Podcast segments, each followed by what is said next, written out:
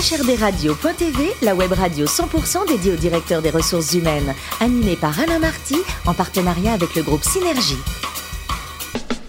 Bonjour à toutes et à tous, bienvenue à bord de HRDRadio.tv. Vous êtes plus de 12 000 directeurs des ressources humaines et dirigeants d'entreprise à nous écouter chaque semaine en podcast et en vidéo. Réagissez sur les réseaux sociaux, sur notre compte Twitter, HRDRadio, du bas TV à mes côtés pour co-animer cette émission. Sophie Sanchez, directrice générale du groupe Synergie et Richard Fremder, rédacteur en chef adjoint de HRDRadio.tv. Bonjour à tous les deux. Bonjour Alain. Bonjour Alain. Bon, Richard, si je vous dis camomille ou alors menthe poivrée, vous pensez à qui ou à quoi? Bah, Au début, j'aurais dit, vous êtes en train de faire un plat curieux quand même. Mais effectivement, pour préparer l'émission, bah, je me suis rendu compte que c'était des produits de bien-être et d'instituts de beauté. Et ça tombe bien puisque nous recevons Yann-Étienne Legal, directeur général adjoint RH, communication et organisation du groupe Rocher. Bonjour Yann-Étienne. Bonjour. Alors vous êtes quimpérois, diplômé de Sciences Po, vous avez fait une spécialité communication et RH. Les mhm. deux, euh, c'est ce que vous vouliez? Oui, alors c'est vrai que c'est un peu... Euh, c'est un peu le destin finalement, puisque j'ai fait cette spécialisation à Sciences Po et je me retrouve aujourd'hui euh, chapeautant la RH et la com. Donc finalement, j'avais fait probablement la bonne Ça formation. bien. Alors vous avez passé plus d'une décennie chez Schlumberger, c'est hyper formateur en tout cas quand on entend tous ceux qui y sont passés. En plus, vous avez sillonné euh, une partie du monde quand même, hein. Rio de Janeiro, Calgary, Houston. 11 ans d'expatriation, on apprend quoi? Alors pas 11 ans d'expatriation en fait. J'ai passé 11 ans dans le groupe Schlumberger, enfin dans Schlumberger, dont 6 ans à l'international. D'accord. Effectivement, j'ai été expat successivement au Canada, puis au Brésil, puis aux US, à Houston. Qu'est-ce qu'on y apprend? On y apprend l'international. Hum. Ah, c'est vrai que euh, le multiculturel, la différence. Le multiculturel, absolument. Cette boîte a été certainement, c'est beaucoup moins le cas, hein, mais a été vraiment une école RH et euh, certainement l'école de l'international ou de l'international HR management. Hum. Hein. donc c'est quelque chose qui m'a beaucoup inspiré sur lequel j'ai pu capitaliser. J'ai même enseigné pendant dix ans à Sciences Po les gestions des ressources humaines internationales. Donc c'est vrai que ça devient une deuxième manière de vivre et une culture. quoi. Je comprends. Retour en France chez Forestia. Euh, il y a une vraie justement différence culture RH entre la France et l'ailleurs? Oui, euh, incontestablement. Je pense que les différences commencent à, se réduire un petit peu avec la mondialisation, etc. Mais, oui, il y a, y a, un vent euh, anglo-saxon qui, est quand même fort dans la RH, qui continue de l'être, pour certaines choses très bien et d'autres moins. Et puis il y a une tradition française RH également, euh, peut-être un peu plus influencée par les relations sociales, la sociodynamique des organisations, ou un certain nombre de choses comme ça. Je pense que les deux peuvent très bien se compléter. En tout cas, moi, j'essaye de, voilà, de, dans ma pratique aujourd'hui, d'avoir, euh, si possible, le meilleur des deux. Le meilleur des deux mondes. Ok. Et en fin septembre 2005, vous entrez au sein du groupe Rocher. C'est un peu retour aux sources, hein, parce que c'est en Bretagne. Euh, alors, on connaît certaines marques du groupe, mais c'est quoi ce groupe exactement? Ouais, alors ce groupe, euh, c'est un groupe qui fait 18 000 personnes dans le monde, euh, presque 3 milliards de, de chiffre d'affaires, et qui est composé de 10 marques. Alors on en connaît certaines très bien parce qu'elles sont françaises ou d'origine française, comme Yves Rocher, bien sûr, qui est la principale, qui a près 50% du chiffre d'affaires du groupe. Hein. Euh, Petit Bateau, qui est très connu, évidemment. Des, marques comme Dr Pierrico, comme Daniel Jouvence, comme Stanome, qui est une marque de produits d'entretien pour la maison en vente directe. Puis il y en a d'autres qui sont un peu moins connues parce qu'elles ont correspondu à des acquisitions. Euh, comme euh, par exemple Arbonne, qui est notre marque américaine, qui, qui, qui, marche très bien, qui est à la fois beauté et euh, complément alimentaire, ou Sabonne, qui est une marque israélienne de, de, produits de beauté également, basée sur les sels de la mer morte, ou Flormar, qui est une marque de cosmétiques turque. Bon, donc c'est très très global aujourd'hui, très international. Et le capital, ça appartient à qui le, Alors c'est familial 100%. 100% familial. La famille, Combien de chiffre d'affaires s'il est officiel, s'il est public? Ouais, 2 milliards 8. 2 milliards 8 quoi. Et, et la part en France par rapport au reste du monde, on est, on est sur quoi? Euh, c'est à peu près 30% euh, en France, 70% euh, en dehors. Une belle ventilation, Sophie Alors, suite à la, loi Pacte, vous avez été la première entreprise française de dimension internationale à devenir société à, mission et à en obtenir le label. quelle était la motivation du groupe à entreprendre un tel projet? Je pense que, comme le dit mon patron Brice Rocher, donc petit-fils du fondateur, on a régularisé notre statut. Euh, quelque part, puisqu'on est, euh, notre raison d'être, il hein, faut le savoir, c'est reconnect people to nature, c'est la reconnexion des gens à la nature, et je pense qu'on le, on le fait depuis la création de ce groupe par Monsieur Yves Rocher, qui lui-même a eu une expérience très forte avec la nature. Très charnel. Hein, et quand il a perdu son papa à l'âge de 14 ans, il s'est réfugié véritablement dans les bois, dans la forêt en Bretagne. Il, y a trouvé voilà, une raison de vivre et de croire à nouveau. Il a lancé son projet entrepreneurial après. Et je pense que cette connexion très forte à la nature a été à l'origine de tout. Donc le fait d'inscrire cette raison d'être très forte dans le groupe, de l'inscrire dans nos statuts, hein, ce qui effectivement qui nous oblige aujourd'hui, euh, a été pour nous quelque chose d'assez naturel et d'évident. Mmh. Hein. donc on est allé au bout du processus de la loi Pacte. Vous savez qu'il y a différentes strates, euh, possibilités entre écrire sa raison d'être, etc. Nous, on est allé au bout.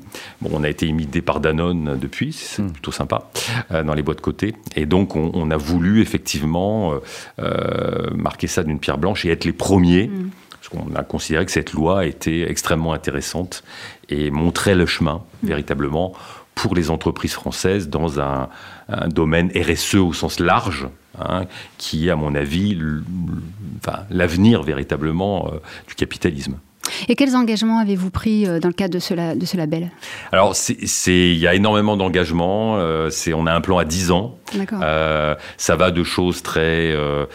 qui, sont un peu connues, comme le fait que vous savez qu'on est les premiers planteurs d'arbres au monde, par exemple, dans ce groupe. Hein. on, a une, une fondation, donc on a, on a, déjà planté 100 millions d'arbres. 100 millions d'arbres 100 millions d'arbres et en 8 ans, et on, en, on, en, on vient de re-signer pour 100 euh, millions de plus là, sur les 10 ans qui viennent.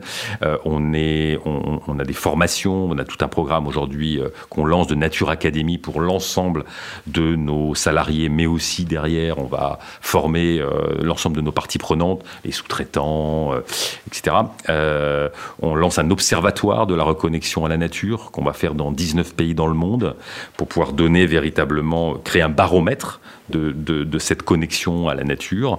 On va faire ça euh, à une échelle un peu mondiale qui va permettre à Brice Rocher véritablement de, préempter ce territoire, être le leader, de porter ce message dans le monde.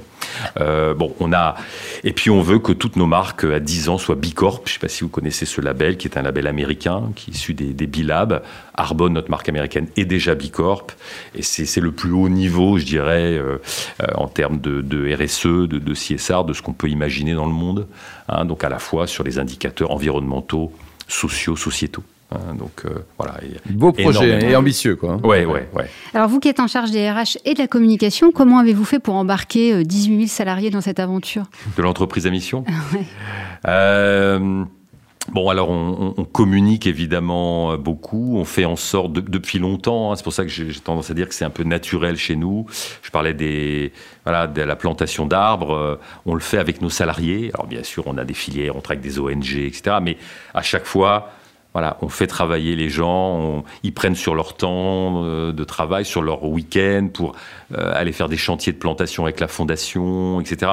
Donc il y, a, une implication forte, effectivement, du corps social de l'entreprise dans l'ensemble des mesures, dans l'ensemble des actions hein, que l'on a dans le, dans le domaine RSE. Donc c'est quelque chose d'assez naturel. Mmh. Là où il faut un peu plus bosser, c'est sur les, les filiales d'entreprises nouvellement acquises, qui viennent d'acquisition où là, euh, bah, c'est peut-être un peu moins évident pour eux. Hein. Ils ne sont pas forcément allés à la Oui, ça. Euh, ça leur parle pas spontanément qui était Yves Rocher, etc.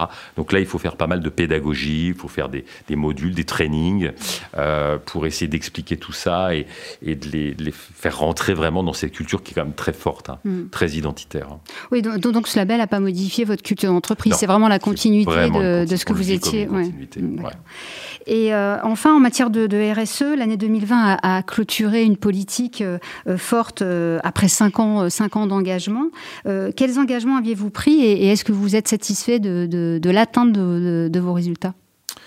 Oui, globalement, on est sur une feuille de route, euh, je vous dis, euh, qui dépasse les 10 ans, euh, qui, voilà, qui, va, qui va assez loin. On a la chance, hein, on l'a, on l'a peut-être pas suffisamment dit au départ, on est, on est une grande petite entreprise, j'ai envie de dire, aujourd'hui, mais le fait d'être dans ce capitalisme familial, de ne pas être coté, d'avoir 100% du capital détenu par la famille, ça nous donne du temps Hein, donc on, a la possibilité, sans avoir la pression immédiate euh, des, marchés, euh, même si on a une pression tout à fait saine qu'on se met sur il faut que la nos résultats et, nos chiffres. On pourra en parler dans le cadre de, ce qu'on a vécu à travers cette, euh, hmm. cette période du Covid, quand même très spéciale, y compris sur les boîtes de retail.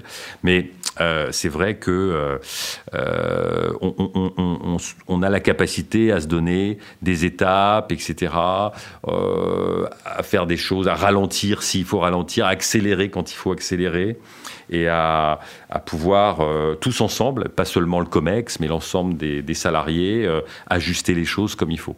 Hein. Euh, là, on lance euh, le mois prochain ce qu'on appelle un Night Day, donc un jour d'innovation, où tous les salariés vont contribuer sur une plateforme euh, d'idéation. Apporter des idées, quoi. Apporter des idées sur la reconnexion à la nature. Et alors, vous avez continué, vous avez coupé vos budgets publicitaires, là, parce qu'en période de, de, Covid, quand il n'y a, plus de distributeurs, même s'il y, a des, il y a le digital, vous avez vraiment tout cassé ou pas? Oui, alors on n'est on pas des grands communicants en pub général, il hein, faut quand même le savoir. On n'est pas, voilà, on n'est pas L'Oréal, on n'est pas. Mais euh, par contre, là où on communique beaucoup, c'est à travers euh, nos réseaux de distribution. Oui, c'est ça. Donc euh, le e-commerce, le, magasin, la vitrine est la, le premier touch point, un premier point de contact hein, vis-à-vis de, des clientes. et c'est vrai que là, bah oui, on s'est mis en régime. De toute façon, c'est simple. Nos magasins ont été fermés pendant deux mois, un peu plus de deux mois. Donc là, il y a zéro encaissement. Zéro euh, et il, y a quelques dépenses quand même. Il y a un petit peu de dépenses, même si on les a, on a repoussé la butte. Hein, euh, et en RH, on sait de quoi on parle. Hein.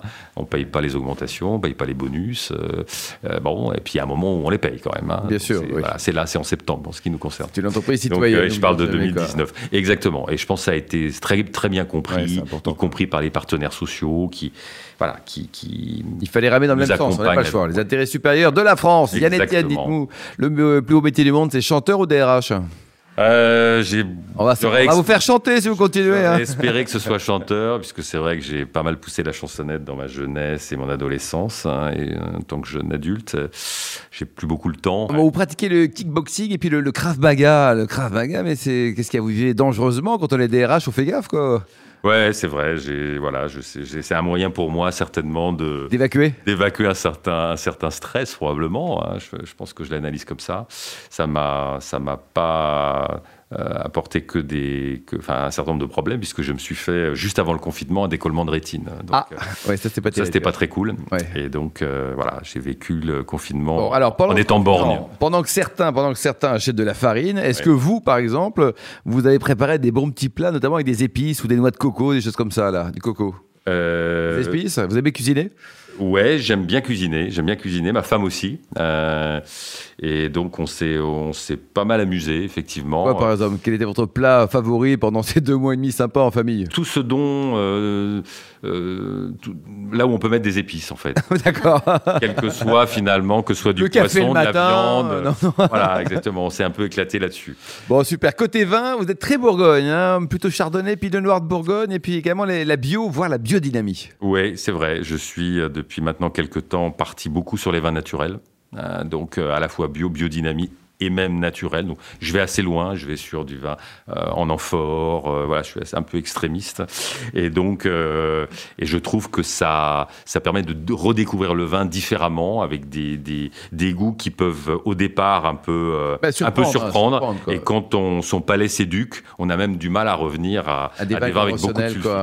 Merci beaucoup Yann Etienne, merci également à vous Sophie Richard. fin de ce numéro de HRDRadio.tv. Retrouvez toute notre actualité sur le compte Twitter, LinkedIn et On se donne rendez-vous jeudi prochain à 14h précise pour une nouvelle mission. L'invité de la semaine de HRD Radio.tv, une production B2B Radio en partenariat avec le groupe Synergie.